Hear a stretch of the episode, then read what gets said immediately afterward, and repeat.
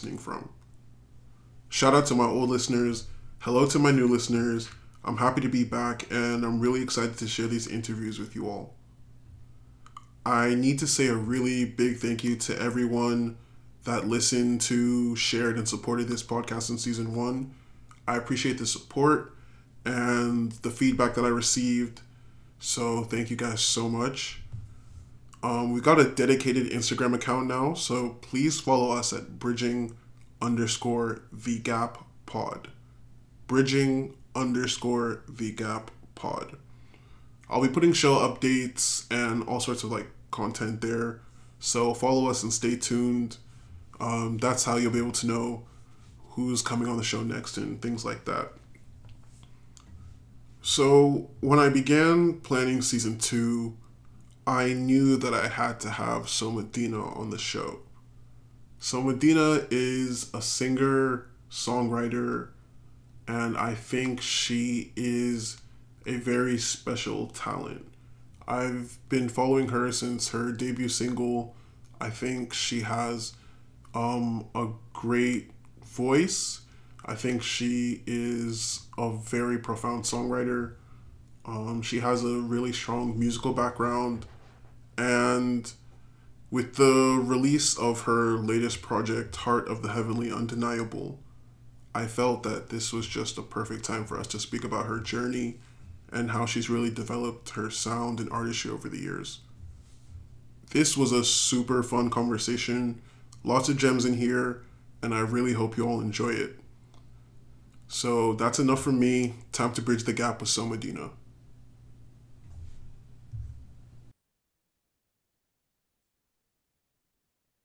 All right, so I'm joined by the super talented songstress, rock star, pop star, R&B star, songwriter, Somadina, my first guest of 2023. Thank you so much for joining me on Bridging the Gap. Really excited to have you on. You're Thank you. I've, I've wanted to interview for a minute now, and I think this is like the perfect time to, Thank you. to talk. I'm very excited. And yeah, I've never done a podcast, so this is my first.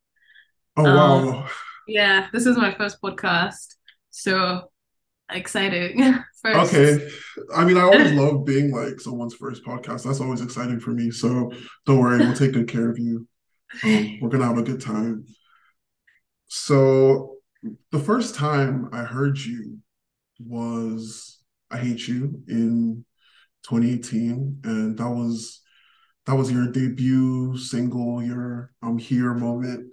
And I've told you before, but like the first time I heard that song, it was a real like, wow, like who is this? What the fuck is happening? Like this song is crazy type of moment. And I thought it was just a really strong, self-assured type of debut. So I wanted to start by talking about like the background and the build up to that song. How did you know that was going to be the one that you started with?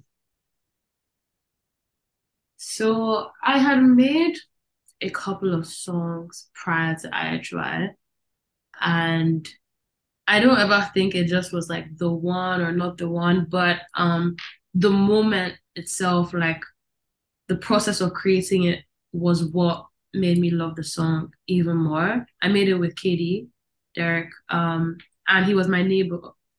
And I met him in a very organic way through a song I made in 2016 with my friend SB.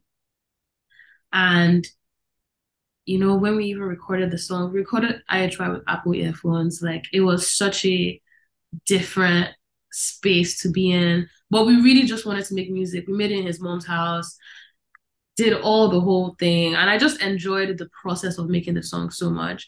And it was such an escape and like a release. And I think that's when I was like, okay, you know, this is what we're doing. This is what I'm going to put out. I didn't have any expectations for that song, like at all. But I've I'm to this day I'm still grateful for the way it was received. Honestly. I mean, it was it was a real for me, it's one of those moments like it's a song where I remember like exactly where I was the first time I heard it, that type of thing. Because cool.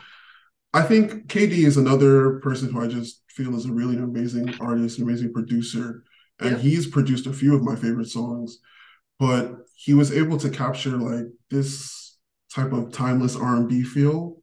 Yep. And then you just, you know, you did what you had to do. and yeah, I'm not surprised of how it was received and how it, I guess it really kickstarted things. But was there a moment after it dropped where you were like, yeah, I've made the right choice?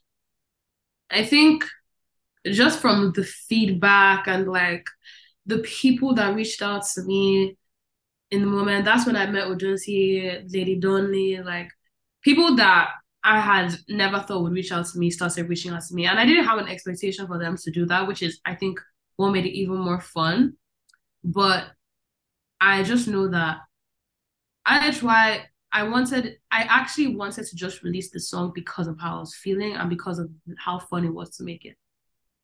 And how it was accepted, honestly, was so much because I didn't think it was going to be accepted in that way. honestly, I never thought, like, I ended up, like, I was being called for radio shows and stuff. Like, I'm like, whoa, this is a lot. Like, yeah. I just was trying to get my emotions out I didn't even want to hurt the person I was writing it about or anything. Like, did that person ever reach out to you? Did you ever talk to the person? Nobody knows. It's a secret. Oh. it's a secret. It's a secret. It's a secret. But you know, I was I was being a little bit petty. I put a voice note on it.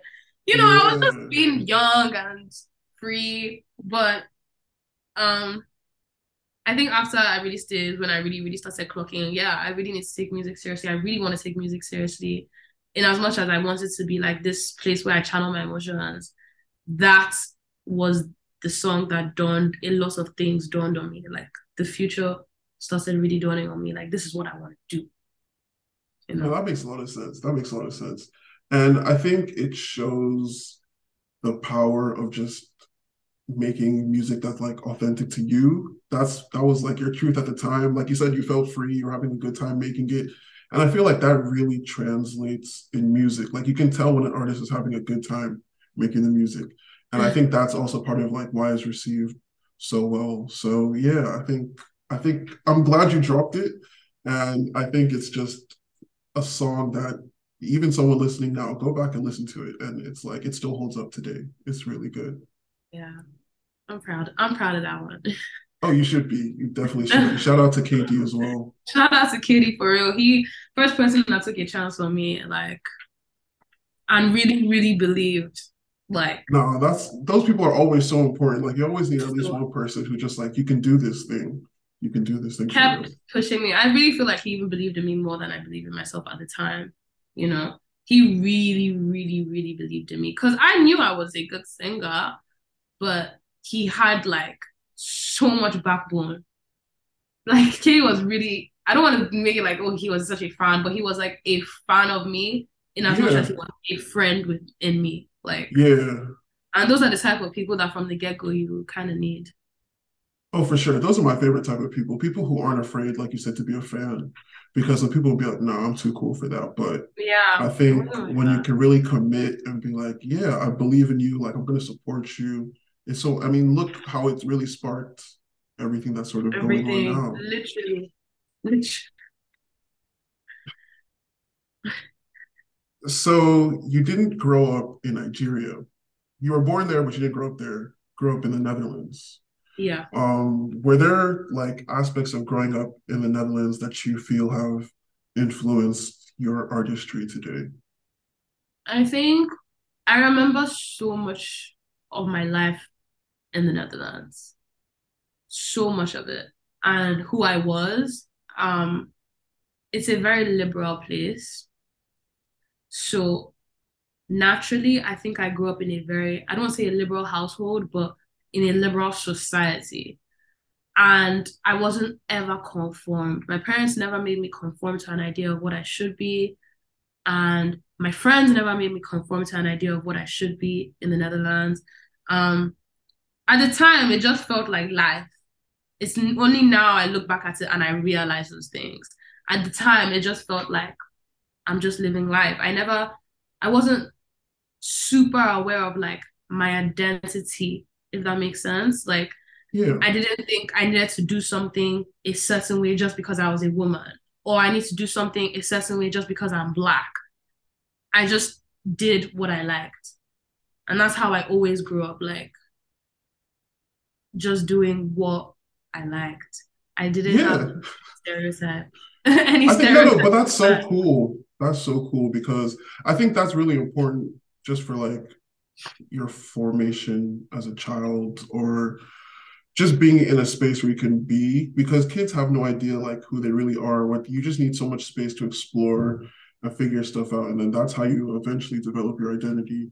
So I think even growing up in a place where you had that privilege really to just be free, that's really cool.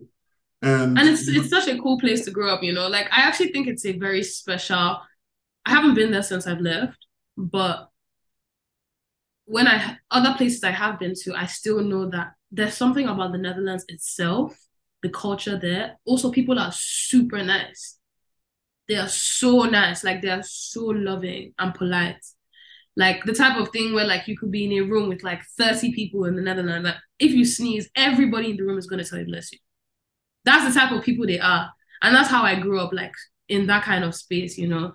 Um, I really, really like think it, it definitely affected my artistry a lot. And it's crazy how only now I realize how much it did.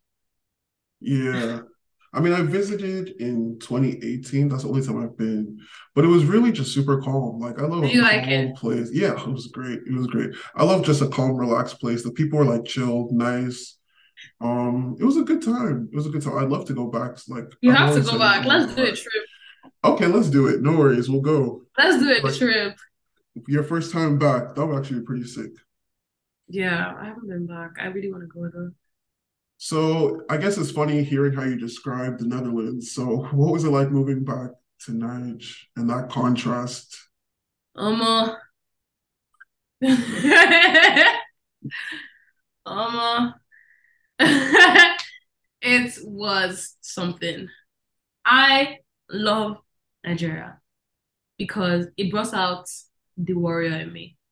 So it's something that I always love, but I I will be honest, moving back was a huge culture shock for me. It was a huge culture shock. It was it's it's it's very close to almost the opposite of where I came from. Yeah, You know, I came from a more like quiet, not very chaotic, very simple, very modest. You know, like the and Dutch people are quite modest as well. But in Nigeria, people want to be the best, which is okay. I, I enjoy that now. Um, people want to be the best. People like things. They like fashion. You know, they like the culture is very deep. And it was a culture shock at first because I hadn't been in a like I hadn't really grown up there. So I was a bit different, you know. It was navigating my way through it was was definitely like it was a bit difficult. But I one thing about me, I'm almost like a chameleon. Like once I get into an environment, it doesn't take me too long to understand like how people work or how to make friends. I just try try to give the love I can. And I did. And I adapted quite quickly, you know. I adapted quite quickly and it made me a lot stronger. That's one thing I really, really like about that about coming back to Nigeria. It made me a warrior. It made me a soldier. It gave me tough skin. Like really tough skin. no, I hear that. I hear that. 100%. and um even just like the culture, you know. Here people care about fashion a lot. I always liked fashion growing up, but it's when I came to Nige, I really gauged I want to dress. yeah, Like I want to dress. Like people get you have on your cool toes hair. quickly. Yeah, what? And um yeah, it definitely was a big culture shock, but it's not one that I will ever regret. Ever. no, definitely. I think I think it's important to always be able to experience first of all like your own culture and just experience like Nigerian culture isn't like anything in the world. And like you said, it made you a warrior, taught you how to fight. Like to survive in Niger, you have to be able to fight and No, rock literally. and you know really go toe to toe with anybody that tries you because people will try you all the downtime. So I hear that. So, what music are you listening to? I guess growing up in the Netherlands and then moving back to Nigeria. How did your taste start to change? I think it's the way I don't actually remember what I used to listen to in the Netherlands, which is weird. And I guess it's just because I didn't grow up with like many devices and like my parents didn't give me super, I wasn't super like open, exposed with technology growing up. I was also the first child. So I didn't have any older siblings. Like I think my parents were really cautious about like of the overexposure. At the end of the day, they're Nigerian parents. Um, so the music I listened to was literally stuff on radio in my class. Um, when I'd go out in restaurants, I pick up music very, very fast. So I would always pick up little things like that. And like Dutch music they play, they play a lot of dance music. They play a lot of pop. You know, Aram. I remember there was this like secondhand shop my mom used to take us to um to buy furniture. Okay.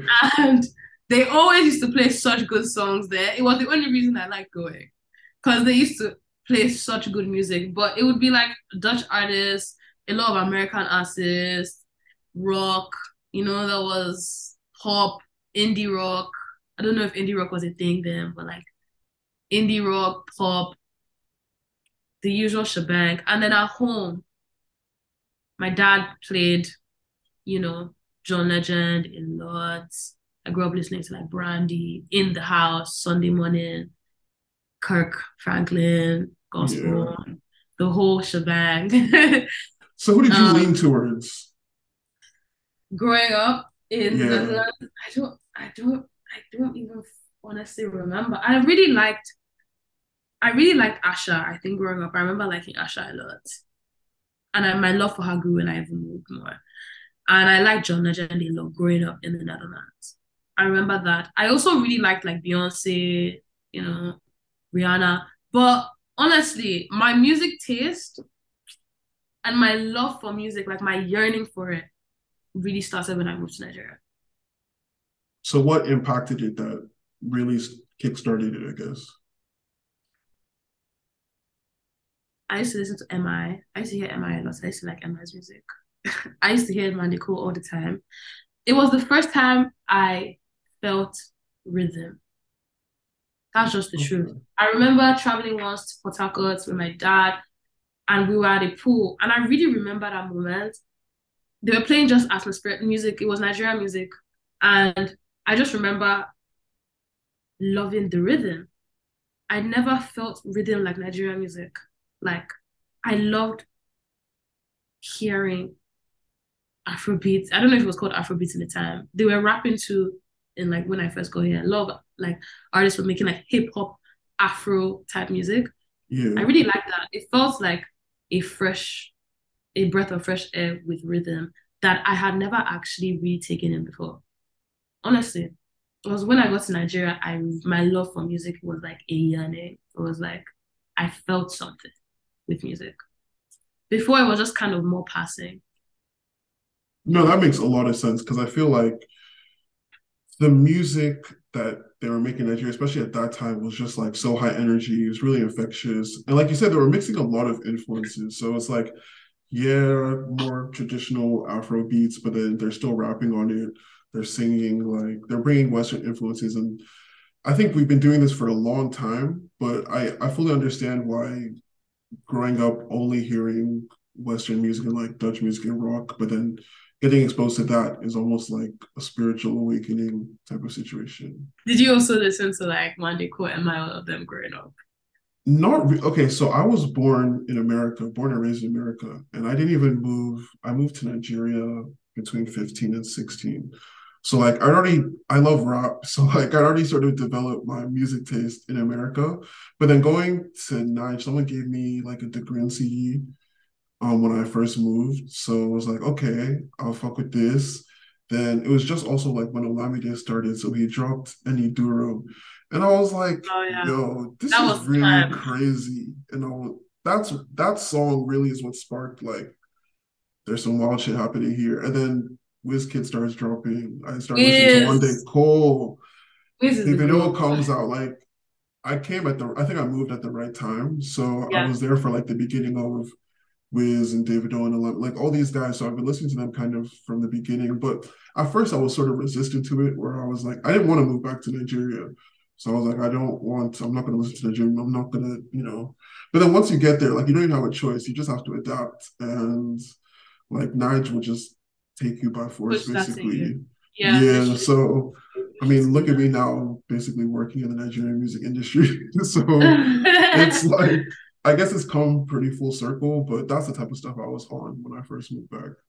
But like growing up, really, I was like Lil Wayne, like you know, Jay, uh, Young Jeezy. I loved Young Jeezy. Um, just like American rappers, basically. That was my shit. Like Ti. Um, but Lil Wayne was like my goat. Like till this day, my actual goat. Like I love that guy, man. Yeah.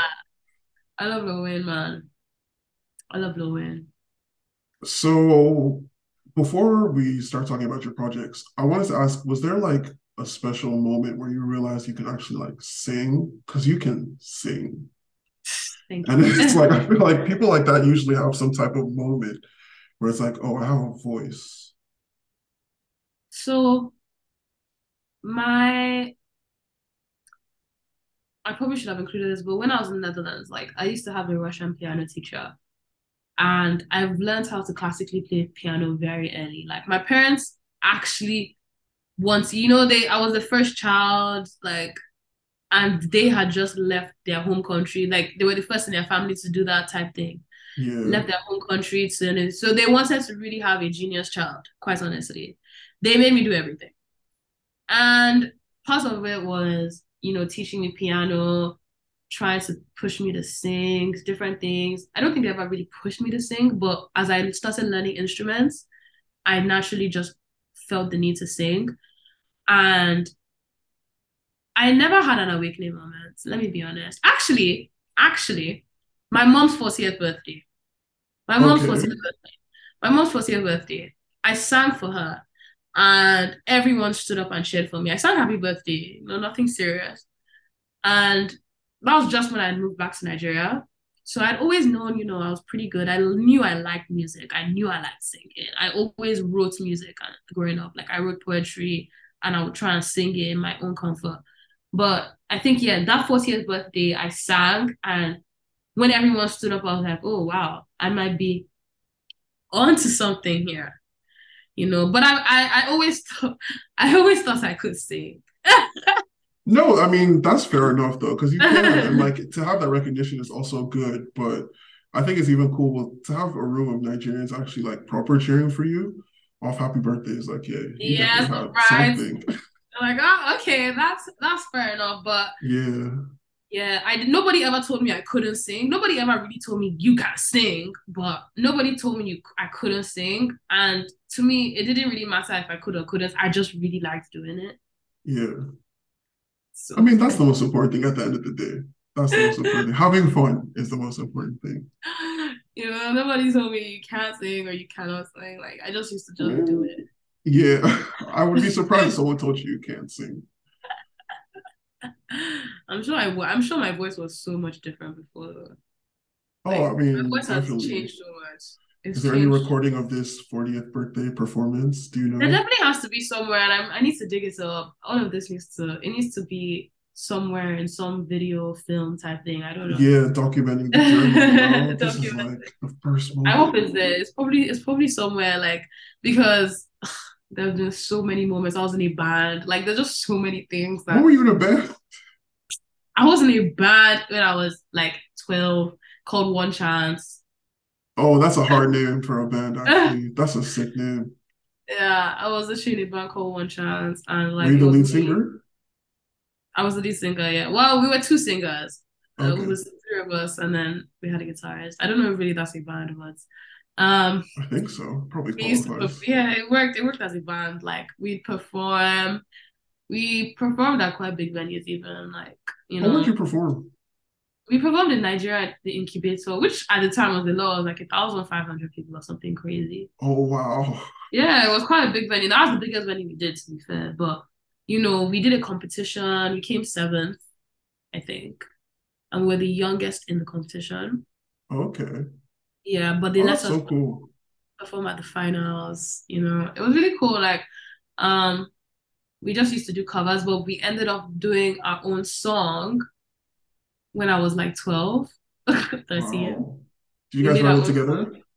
Yeah, we wrote it together. To be honest, the girl that was the other girl was in Thousand Pound wrote majority of it, but I sang. Oh, okay, okay. She wrote like most of it. Um, and I wrote like the second verse, but I sang most of the song. Okay, fair enough. I mean, game is a game. That's so wild though. You've actually been in this like for a minute. You've really been like performing Yeah. That's so fire. I had no idea. Yeah, a lot of people don't know that, and it's just it's just like such a it's just a memory in the back of my head, but it always I I think about it a lot, and I'm sure one day we'll find that song because we recorded it on a CD, burnt it on a CD. Oh wow. The good Yeah. old days. I miss having like burned CDs. What? Everything is just playlist now. So yeah, it's just it's crazy that like everything adds to the journey, you know. Okay, yeah, it definitely does. Like, wow, you've been planting the seeds for a minute, for sure. For sure. Okay, so your first project was Five Stages EP. And that project is one that's really profound, I'd say. It's written like really beautifully, it's performed beautifully. And I feel like it was written, of course, going through the five stages of grief. And I want you to talk a bit about what inspired you to go with that concept, first of all. Um, that project, I'm super grateful for it. It was a medium, first of all. As I said, like to put a lot of vulnerability and emotion into like a space. I was in school when I made that project, you know. I I've I've always been relatively like good at school, but I don't I never really liked it. I never I never really liked anything that has to do with like extreme routine or like extreme rules and like regulations. I've just never been that type of person. Like I always want to rebel. so school was just if it was just not always like the place I wanted to be. I always wanted to be somewhere else. And I wrote that project in a very, very low time in my life. Honestly, I was it was a very low time in my life um, while I was in school. Um, and I don't even remember exactly what I'd gone through, probably like relationship issues, which now is just like when I look back, I'm like, wow, girl, chill.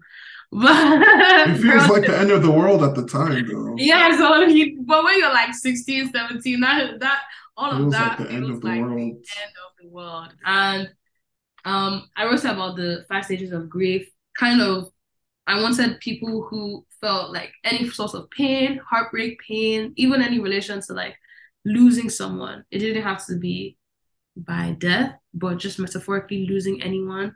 You have to grieve the process of losing that person, and that's where that project really came from. Losing someone very important to you, um, and facing the consequences or the repercussions of that. So yeah, it definitely was some it was a hard project to get through. It was a hard project to get through. It was it was a lot of emotions, but um I wanted to write it also as for myself to know that I can reach a point of acceptance. I don't even know if I was probably at the point of acceptance I needed to be when I wrote this song for acceptance, but I wrote it with the mindset that I knew like I wanted to chase that acceptance. I wanted to be okay. I wanted to understand myself. I didn't want to feel like losing this person is the end of the world. And I didn't want anybody else who listened to me to feel like if they lost someone, it's the end of the world. You know? Yeah. It ends on like such a beautiful, hopeful note, which I love. But okay, you said it's a really difficult process to get through. So, just on a more technical level, what's your songwriting process like when you're putting these songs together? I've never really had a songwriting process. Like when I say, and I'm not saying it for anyone, when I say I don't do things in a structured way, my mind does not work in a structured way. So even with songwriting, it depends on what I feel in the moment. Sometimes I can freestyle and write to it. Sometimes I write poetry and then I add melody. Sometimes I just use my voice as an instrument and make sounds. it really just is it, it it's there's never been a structure it's just what it is. I can respect that. I feel like a lot of artists actually don't really have too much structure. Yeah. It's more like as it comes. So uh, if you're okay, let's talk um acceptance, for example. So that's a song where, like you said, you're trying to envision hopefulness, even if you don't necessarily have it at that moment. Yeah. So do you remember anything like in writing that song, like how it came together? Um, I knew that. So I Brandy has like this acapella song as well, and I love the like simplicity, but like the purity of it. I love the fact that like stripping down the production completely from a song. I really wanted to play with the idea of just like my voice as the main asset and because I wanted the vibe to be so pure and hopeful, I thought that was the best way. So obviously the song was called acapella. Um, and yeah, that's what that's literally where I went to. Like, it was just I wanted it to be pure. I wanted it to feel heavenly. no, but like even I think the way it ends, where it's like the other voices start coming in and joining you, it's like that angelic choir type vibe. So yeah, I get it. Yeah. You're making me realize so much stuff about myself again. I mean, I kind of feel like that happens when I end up talking to people. Like, I'm just... realizing things. 2016 all over. It's the year of re-realizing. um. Okay, so even writing a aside, when you've written the songs and you're actually recording them, is that still difficult for you? is that like the easy part? Um. Now it's a lot easier I'm a lot more confident in myself and just my abilities than probably where I was when I made five stages. Um, and that just comes with time and effort and practice. Like, I'm just more sure. So, I think then it was harder. You know, I probably couldn't. I was not even probably as comfortable sitting in a room with many people and recording, whereas now, I can do that. Yeah. You know, like it's yeah. So it's just that growth, I guess. No, no, it makes sense because that's why I asked because I feel like it's one thing to write these intimate songs, but then also to have to like record them in front of like a producer, engineer, or whoever's around. That can be daunting because yeah. it's you're sharing a bit of yourself in that recording process, basically. Mm-hmm. so I that's I was just curious to see how that impacted it basically with such like a song like Broken, for example, where it's like we have hit the bottom and this is like yeah. I think I did Broken with KD, right? Yeah, I think it was with KD. I had already gotten relatively comfortable with him. So that was also some one thing, even to this day, I'm grateful for is that like I've had people that have stuck around like I've been able to become vulnerable with and learn to trust. And you know, if I worked with KD, I worked with him with IHY. We didn't grow just as colleagues. We actually that's something we grew in love. Like it was a good friendship. I became more vulnerable. He became my friend. Like aside from also being my producer, you know. So when I made songs like that, typically I actually broken. I think I remember I went home and I wrote it in my bedroom. So he sent me the beat, I wrote it, um, and then I went to record it with him.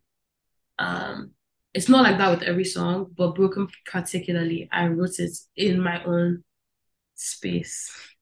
okay. Yeah. I mean, like I said, even just the power of the songwriting, and I find it so interesting because you said you were listening to like a lot of John Legend, Asa, and Brandy, like people that also write really beautifully growing up. And I feel like you also kind of imbibe that same or embody that same characteristic in your writing. So hearing that you just had to sort of go to your own space to make that song, that makes all the sense in the world to me. That you just need like that privacy really. Yeah. But beautiful, like it came together beautifully. I feel like the whole project, like you really did walk us through the five stages, and I just love how it ends because it's like, yeah, you're still going to be able to come out on the other side of this. So, thank you for that. Project. I, I love that. I love that you still love that project. You know, I love that people still to this day still message me like, "So I put it back on the laptop." Yo, when I saw, I didn't even realize it was off. Like when I was starting to do research for this and everything, and just started going back to the music, I was like, "What are you doing?" I've been, I just been bumping on SoundCloud still. If you're listening, it's on SoundCloud. It's so. on SoundCloud, but I don't know. I might. I don't know. I think you should, but again, like you know, no pressure. No pressure. We'll, we'll see. I just, okay. I just, I just know the emotion that that project carries, and I always wanted to be. I actually just like the fact that people who know know, you know.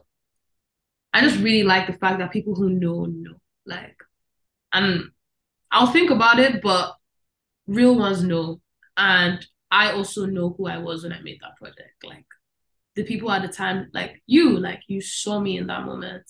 Yeah. You know. So when you see me now, you can actually appreciate me even more than just an artist, like actually as a person, you know. Um I've actually really pushed myself, at least tried to.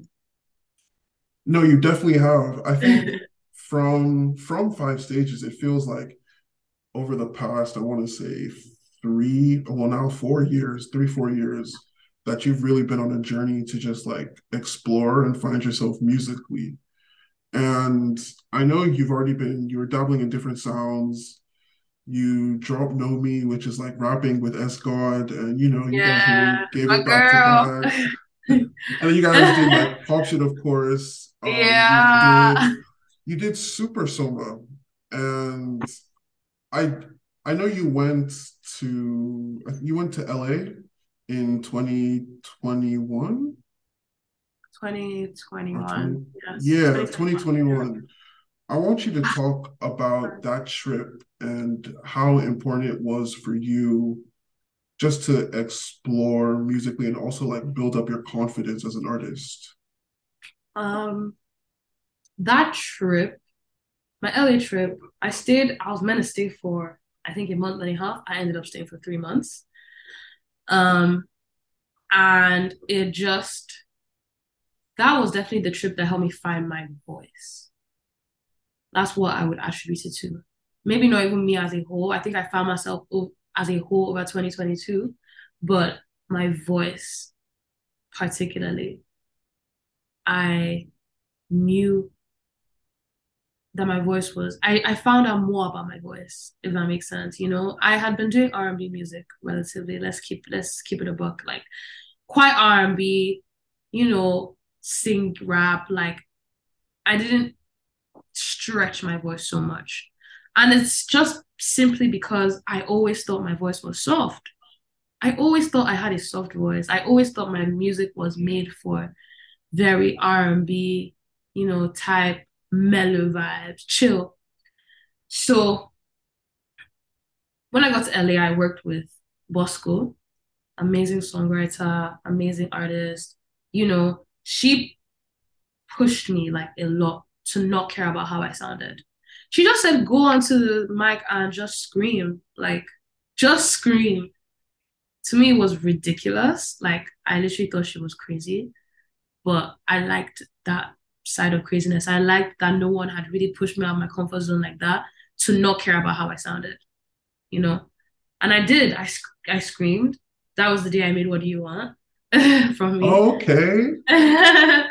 that was the day I made "What Do You Want" from me, and um, that was. I just remember doing that and feeling when they played the screaming back, it didn't even sound bad. Like it was very, very new, but it didn't sound bad. Yeah. You know, it was like, oh, this is kind of decent. So um I pushed myself more. And that was the day I created what you want from me. At least some some of it. Um the bass, the demo. And um yeah, that was definitely the trip I would say. I found my voice. I knew that I had a stronger voice than what I imagined it to be. Yeah, for sure. I think it's so interesting because around that time, so I think when you dropped Super Soma, I had no idea like what to expect, but you could literally hear, like you said, that you're stretching your voice, you're pushing it differently, you're squeaking, you're growling, you're doing like all sorts of just playing around. And it sounds like I think you were going for this like superhero theme song type of track, and it definitely sounds like that. It has that persona, and I think it's really cool because you're able to take like some of the stuff you're doing before with like rapping, mm-hmm. and then now infuse that with like some of the rock stuff. Like you're dropping bar, like you literally drop bars in that song, and I don't think I don't know if people actually realize that because I was like she's spitting like literally like rapping but it's just in a different format and it's so cool shout out to bosco for pushing you to push your voice because yeah sometimes you need someone outside of yourself who can hear you differently and be like yeah. you can do this thing you don't need to confine yourself to this particular space yeah so, even working with like working with like esco too like you said like that thing about because she's like one of the first female artists, obviously, I worked with, drop music with. And I did something different with Esgo too. Like she pushed me in a direction that I didn't think I could go to, which was the rapping. You know, I had a whole rap phase and a proper, I was like, I'm I'm about to become some of the rapper. Like it was a whole thing. And um it would have been hard. I would have. I think I would have enjoyed that. It would have been hard. It's still. It's still going to be there. Like I infuse everything I've learned from those moments into everything I kind of create today. So even the music I'm making now, I'm I'm rapping too, but it's just like, it's it's it's what the roots of where it came from is those moments that I experienced. You know, from the people that I was around, and just kind of people pushing you to do things that you never thought you could do and then being able to later understand that you can infuse those learning curves and those learning processes into your art is just is actually beautiful. yeah, it is. And that's how you end up with something that's like truly unique to you as well. Like that doesn't sound like anything out there because Super Soma doesn't sound like anything out there. Mm. Rolling Loud doesn't sound like ah. anything out there, but they sound very, very self assured. Like you sound confident on those records. And it's cool to just hear your voice do these different things and you just like take on this this new persona where it's like we can't even really define what you're doing musically, but it's good. Like it's enjoyable. Thank you. Thank you. I'm a cartoon character. That's how I see my life. No, for real. Like I just go about my day every day thinking life is an animation because it's like, which cartoon character do I want to be today? I mean, I feel like um, it comes across in the music.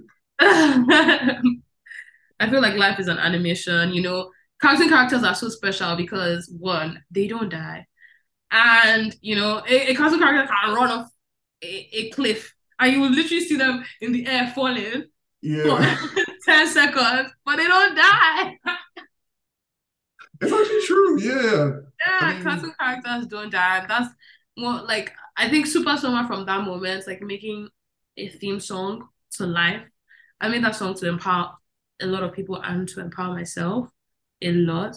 So every time I listen to it, I remember. It's like you have to just continuously looking at life in color like you can't stop looking at life without color, without I don't want to say from a childish perspective, but from a very innocent and pure perspective. And that's when I say life is an animation, is a simulation. Like it's it we're literally living in an animation. Like and you have to see yourself as a character that's never going to die. Just like taking new forms, reforming themselves, you know. Be whoever you want to be, like yeah, no, no, I get you. Like literally just that freedom of I cannot be defined. I can't be boxed in. Whatever I want to do today is not going to define what I have to do tomorrow. Literally. I feel you. so when did you start working on Heart of the Heavenly Undeniable? I started working on it before COVID hit. So this that's what 2019. Probably like 2019, 2020. Yeah, 2019, 2020. Um I obviously did bulk of it in 2021, a big bulk in that LA trip. Um and then I finished I used 2022 to kind of finish it. So post production, mixing, features. But yeah, I worked on it for like almost two years. What I'm sure it went through a lot of different iterations. So what was it sounding like at first? And also, when did you pick the title? Let's start there actually. When did you pick the title?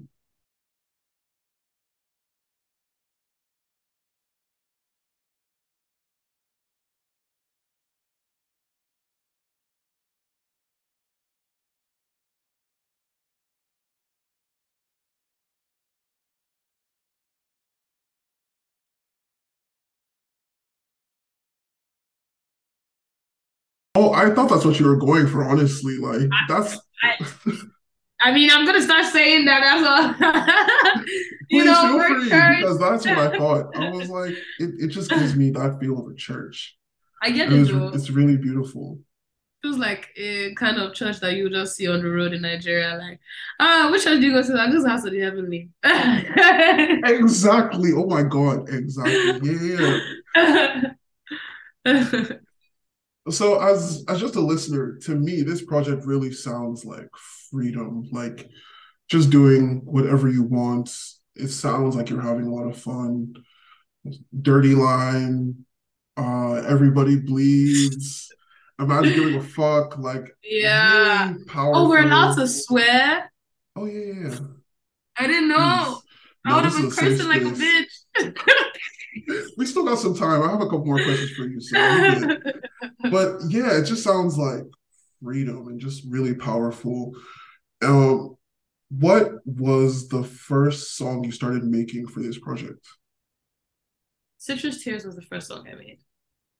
Um, I made that very, very a while ago. I worked on it continuously over time. Um, we added extra production, but I think at the end I just decided to strip it down completely and leave it very simple. Um, but that was the first song I made, and I think you can actually, if you listen closely, you can hear just how simple and I don't want to say innocent, but very innocent my voice sounds. You know, I sound a lot younger. I can hear myself sounding a lot younger in that song.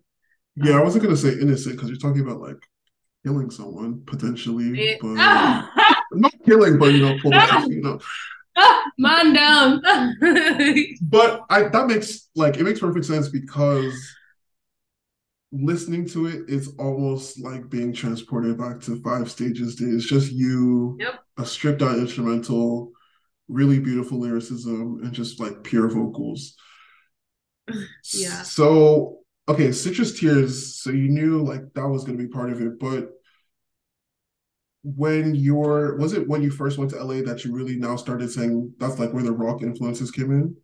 Yeah, so the the rock influences really did come from in that period of being in LA. Um it was also just largely also what the music I'd been listening to and I'd been consuming in that year. I was listening to a lot of rock music. And I was also listening to a lot of Afro psychedelic rock, like from the 70s in Nigeria. I had never been exposed to that. I never even really heard much about it. But like in the past year, I was really listening to like, you know, Ebenezer Obey, like William Onyeabor. You know, William Onyeabor, that William Onyeabor is my Jew. Um, you know, the Lijadu sisters, the whole the whole thing, the whole shebang. And I was really going quite deep into it. And I didn't even take so much sonically from it, but I just liked the freedom I like the experimentation. I really liked the nature of like using instruments, actual instruments, and not programmed. Yeah. Too much programmed like sounds. So I tried to like, you know, really reflect that in that project. I tried to use a lot of live guitars, a lot of live drums, you know. Shout out to the caveman for playing drums on my project. Yo, shout out to the caveman, man. Shout out the Legends. caveman. Legends in the Shout out to the game. caveman. Um, so yeah, I, I just really wanted that natural feeling that I'd heard in the psychedelic rock I'd been listening to. You know, we don't hear much about that. There's not a lot of history or even like we don't hear much about how much they changed the sound in Nigeria. And not just even just the sound, but like their fashion. When I went back, I looked at the fashion. If you look at their covers, just everything about them is so it's so like they're superstars. Yeah, and they were ahead of their Yeah. time, honestly. Like they were on some next So level stuff. ahead. So ahead. So I was just largely fascinated by that. And I think as I got into that, I also started listening to more pop rock, pop rock rather, you know, punk.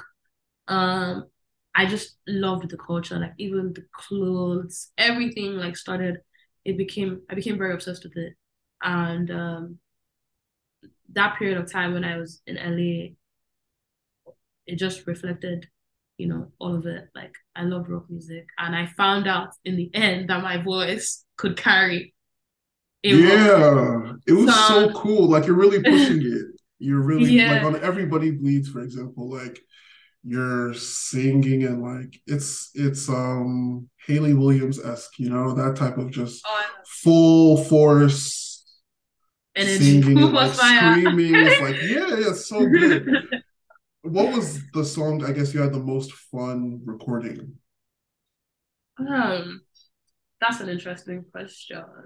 Hmm. Honestly, I think it's Everybody Bleeds because I rewrote that song three times. Okay. I was in the studio with KP. I didn't write that song with anyone, so it was just me, KP, and a guitarist, Corey Cooper. Um, so I'd also been doing I do a lot of day sessions. I work really well in the day. Like, but this was a night session, you know. KP hosted me so well, like came to the studio in LA, gave me a biggest bowl of Hennessy I've ever seen. you know, I was I was I was set. So Yeah. I was set. So um, you know, I wrote the first we did the first melody. It was really fun. The vibe was really nice. Studio was nice too.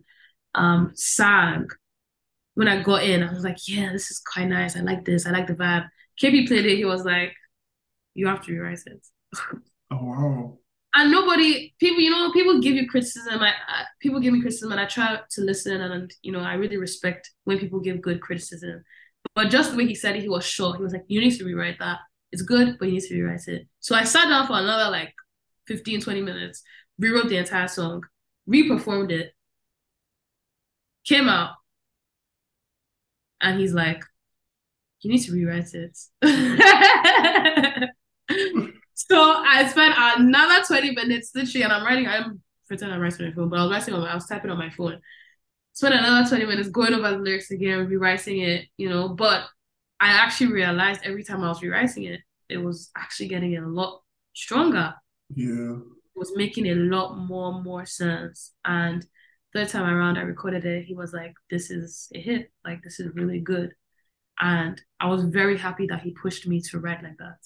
I was very happy that he actually told me, go back, go back. We didn't use No, that's a real producer, not No, just, you know, real.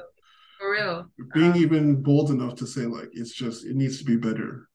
literally, like now I don't and, and, and one of the reasons that was the most fun session for me, one, I felt proud. I felt like I'd grown. Whenever I grow, I feel very happy. And till this day, like I reflect on that session. So even sometimes when I write songs now, I imagine KP being there, like, go back, rewrite. Um, yeah. Cool. No, that's really cool. And I think I love that that's like what makes it the most fun for you, the fact that you were able to grow and challenge yourself. So I think that's super important. What was the hardest song to finish in post-production?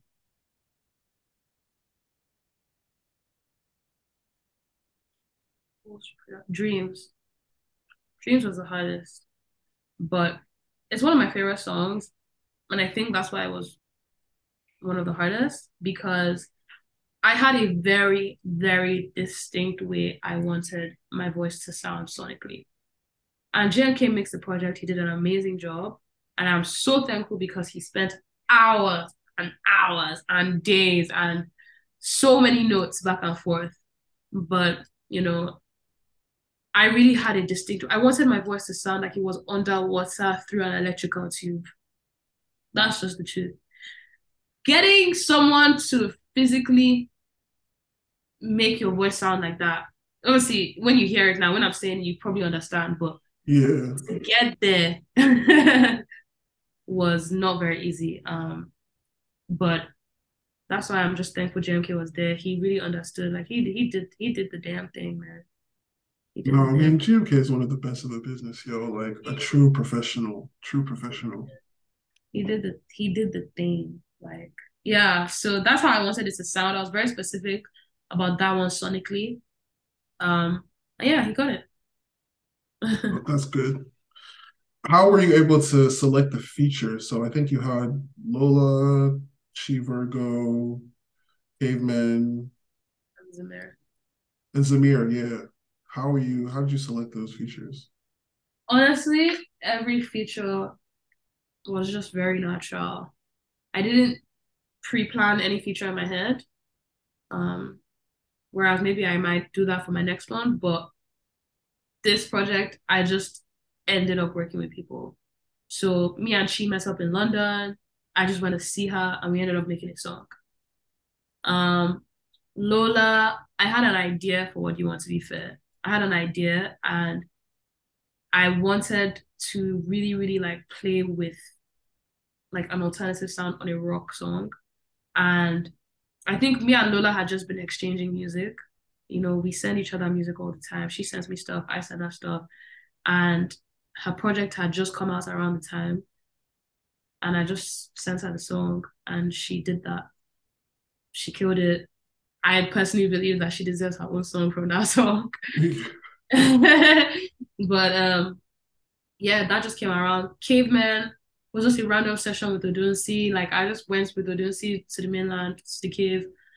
I didn't even it wasn't even my session to begin with. It was actually a Odunsi session. you know, I just went, tagged along because they're my guys. We made the song and he let me keep it. So then it just went straight into the project. Um, and Zamir, we had a sample for the dance before, and I just really thought that Zamir would be the best person for that sample. Oh, yeah, like dance to, yeah. Um, no, that's even Santi. Are you serious? Oh, that's Santi. No that's way. That's Santi. I never yeah. guessed. I never. Yeah, nobody knows that, but Santi did the dance till you die. Oh, that's a bridging the gap exclusive, y'all. That's Santi. that's nuts. Oh my god, that's so cool though that he's even like. Yeah, that he's everybody. That's that. so many people touched that project, even if it was just in one way, and that's what made made it so fun to make. It's like a family. Yeah, I feel like the best work is done in a space where you just like feel free and you're having fun. And this project, like I said, it sounds like freedom.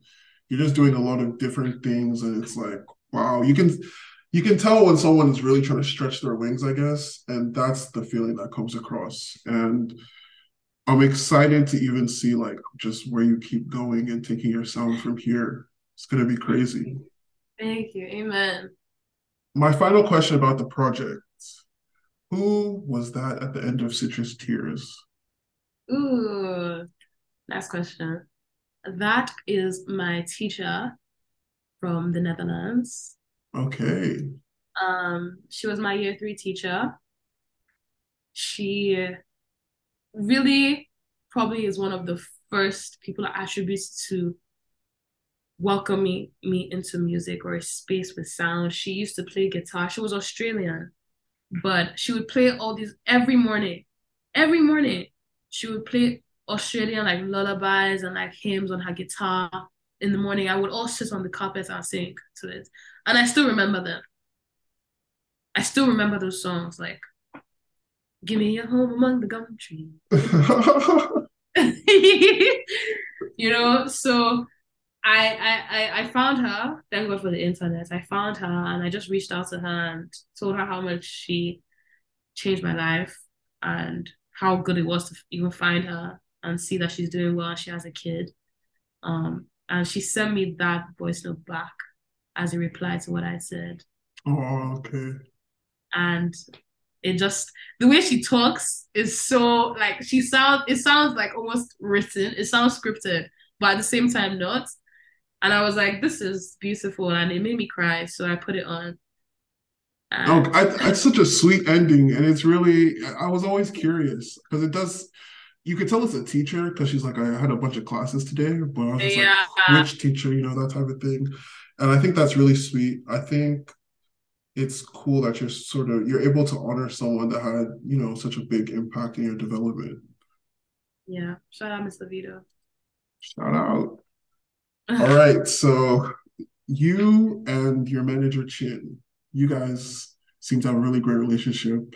what the listeners and viewers don't know, like around this interview, they've been playing around and just having a good time. Um, I've been able to interact with Chin in a business manner, super yeah. professional, great guy. And I feel like he's been really instrumental in your journey as well on this process yeah. of you developing your sound so how important has he been and like the team that you have really, how important have they been in you like, you know, creating this project and just further developing yourself as an artist?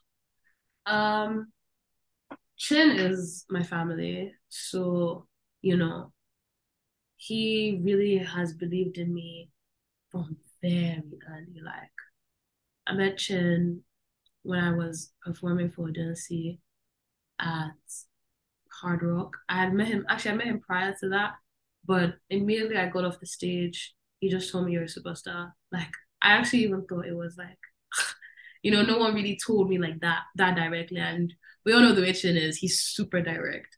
He doesn't beat around the bush or anything. And he just went straight in and told me as I go off stage. And and then I got home and then he tweeted at me like, so are you guys going to be a superstar? You know? And just the amount of belief he had in me was insurmountable. I'm gonna I want to say a big word, but let me just not. It's Wait, insurmountable.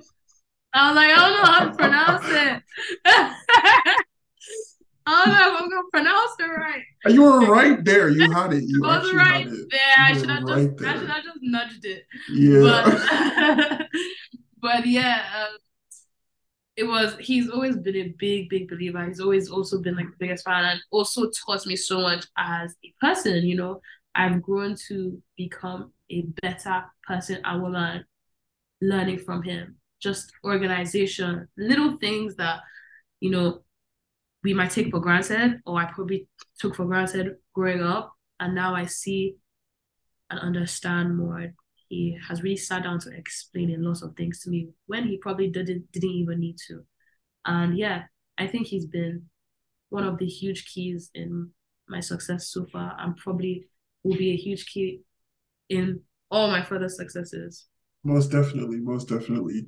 I love, you know, the type of relationship you guys have. I think the artist manager relationship is so important and yeah. I'm really happy that you have someone that's that like invested and fully believes in you as much or even more than you believe in yourself and is willing to do whatever it takes to help you reach your goals. So it's really cool seeing you guys work together. Thanks. Thanks. All right. Final question. Final question. I love to ask this question. So, what advice would you give any artists or young person listening to this that might want to they, they want to create they want to put themselves out there and they're not even sure like what to do or where to start what kind of advice would you give them? I think start is a very important part like you can't procrastinate it.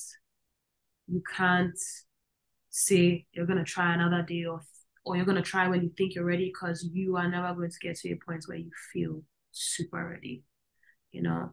And sometimes you the things you think are your greatest weaknesses are actually your superpowers. Those are actually your assets. I didn't realize that not being able to conform would be my superpower. Not being able to confirm at first made it feel like ah, I don't know what I want, or you know, do why don't I have a voice? I asked myself that question, like, what's my voice? What's my sound? Like, but my sound is my voice. You know, it is who I am. Everything that I make and I write comes from a true place. And that's how sure you have to be in yourself. You have to know that sometimes the things that you think are your weaknesses are actually your superpowers. And I would say focus on those superpowers, focus on making them the best, and always focus on growing as a person. Because when you grow as a person, it will always reflect in the art. All the time. All the time. Wise words, wise words. So yeah, focus on your superpower. Start, just put yourself out there and start. And um yeah, be authentic to yourself. Everything is gonna sort itself out. Literally. So everything is already written. It's written in the stars. It is. It is. oh wait, I know I said last question. I lied. Um, so we started a new year. What can we expect from you this year? What are you willing to share with us? There's a lot coming. That's all I know. Okay, there's a lot coming. There's a lot coming. All right, no worries. I feel like I don't want to. I don't want to. I don't want to take the ginger out away. No, no, it's cool. I'm always like, as much as you're willing to share, I'm willing to take. So if there's a lot coming, we're ready for it, and you know. there's know, a lot coming, and yeah, I want to really connect with the fans and make new fans and reach new territories, and everything is always about the growth. Like, it's always about the intention. It's always about the growth, and I just want to grow this year dramatically. All right. Well, I'm very excited to to see how you grow. I know the listeners are very excited to see how you grow. Thank and you, listeners. we're gonna stay tuned and watch out for you this year for sure. You're always one to watch. Um, so it's been amazing seeing you grow from IHY to to now, and I'm really looking forward to whatever the future holds for you. So, thank, thank you, you so much. much for joining me. I'm doing. We're both so doing much. heart heart heart doing hearts right now. Thank you for joining me for coming on the show. Um, it's been really great just to talk and deep dive into you, into your music. Um, if you're someone that's listening that for some reason has never heard a Somadina song, you know, go spin some right now. If you're a Somadina fan, go and stream how Heart, I said house, Heart of the Heavenly Undeniable. It's available on all streaming platforms now. Um, it's a beautiful project, really excellent music. And yeah, there's a lot coming, so stay tuned, guys. All right. Thank you so much again, Soma. It's been great to have you on Bridging the Gap. Hope to have you back sometime in the future. For sure. Let's do this again next year. Oh. All right. No worries. we'll run it. We'll run it. Right, thank you so much. Yeah.